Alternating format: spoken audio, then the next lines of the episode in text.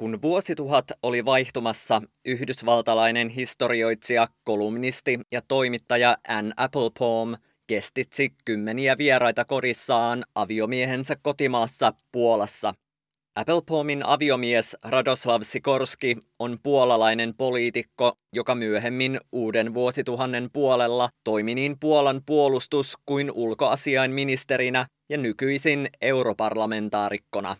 Miehensä kautta Applebaumin koti oli vuoden 1999 viimeisenä iltana täyttynyt ystävistä, jotka kuuluivat Puolan poliittisiin, kulttuurisiin ja akateemisiin piireihin. Applebaumin tuore kirja, suhteellisen nopeaan suomennettu teos Demokratian iltahämärä alkaa tästä illasta, kun yksi vuosituhat päättyi ja toinen alkoi. Applebaum kirjoittaa, Suurimman osan meistä olisi voinut luokitella karkeasti Puolassa yleisen käsityksen mukaisesti oikeistolaisiksi, konservatiiveiksi, antikommunisteiksi.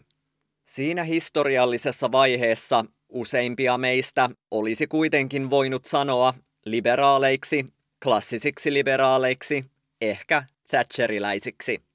Nekin, jotka kenties olivat epävarmempia talousjärjestelmästä, uskoivat vakaasti demokratiaan, laillisuusperiaatteeseen, valtioelinten keskinäiseen tasapainoon sekä Puolaan, Naton ja tulevana Euroopan unionin jäsenenä Puolaan erottamattomana osana nykyaikaista Eurooppaa.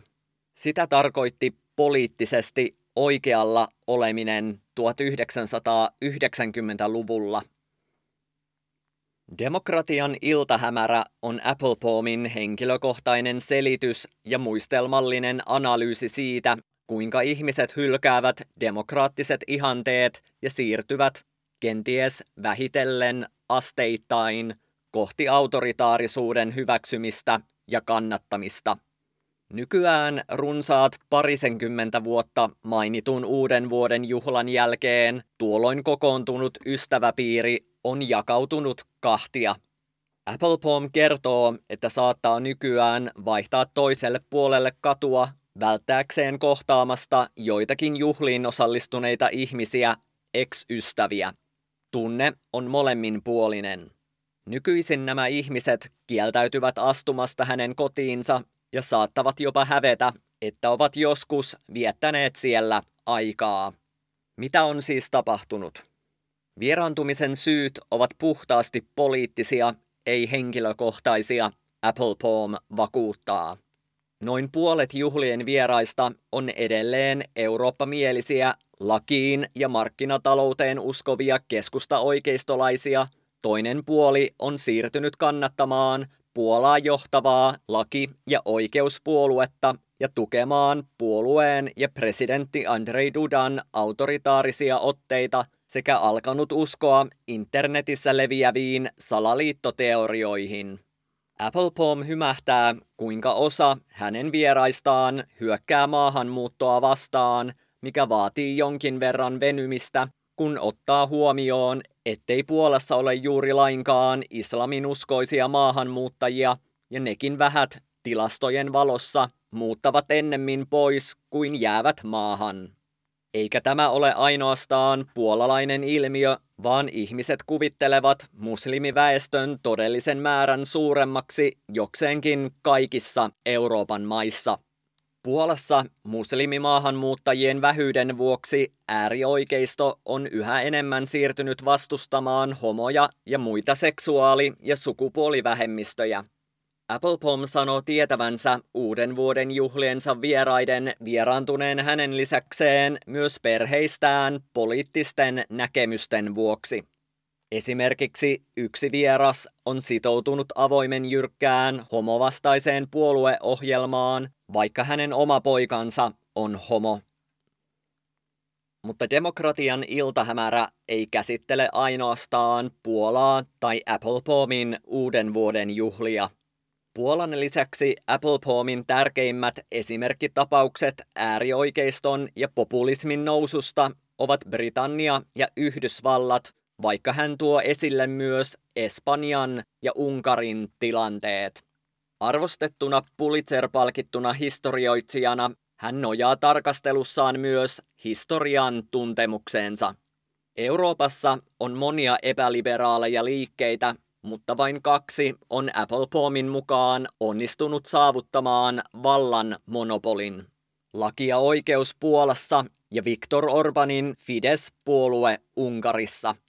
Näiden maiden Applepom katsoo vajonneen pehmeään diktatuuriin, joka ei vaadi laajamittaista väkivaltaa pysyäkseen vallassa.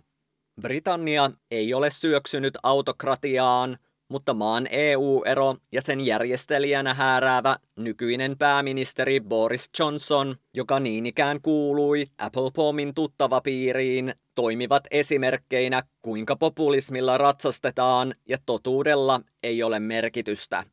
Applepom kertoo, kuinka Johnson käytti Brexit-kantaansa poliittisen vallan kasvattamiseksi, sillä yksityisesti Johnson oli kertonut hänelle, kuinka kukaan ei halua EU-eroa.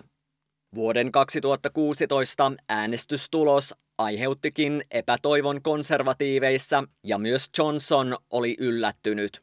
Epärehellisyys olikin voittanut.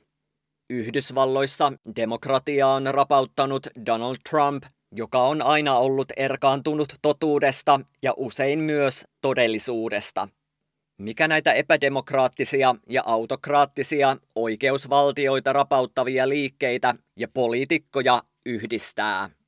He ovat usein saaneet taakseen älymystön tai vähintään ainakin osan siitä – Apple Pom nimittää näitä langenneita älymystön edustajia kirjureiksi viitaten ranskalaisen esseistin Julien Bendan vuonna 1927 julkaistuun kirjaan, jossa tämä syytti äärioikeistolaisia ja äärivasemmistolaisia liikkeitä edistäneitä älymystön keskeisen tehtävän totuuden etsimisen pettämisestä.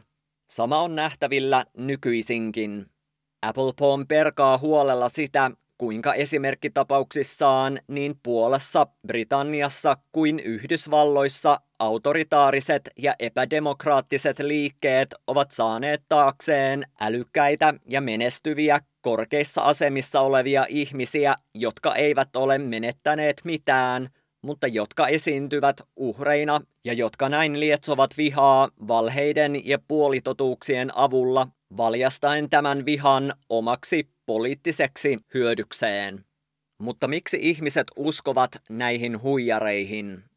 Tämä on kysymys, joka vaivaa Apple Palmia, eikä hän kykene siihen tyhjentävästi vastaamaan. Apple Palm muistuttaa, että olosuhteiden salliessa mikä tahansa yhteiskunta voi kääntyä demokratiaa vastaan. Tosiaankin, jos historiaan on luottaminen, kaikille yhteiskunnille käy lopulta niin, hän kirjoittaa. Mutta tämä ei ole kuitenkaan itseään toteuttava ennustus.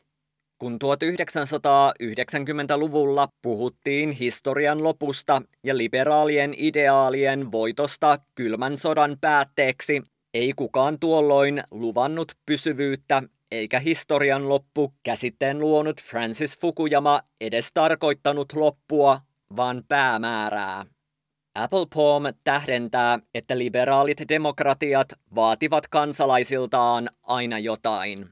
Osallistumista, keskustelua, yritystä ja kamppailua. Tämä on Radio Moreeni.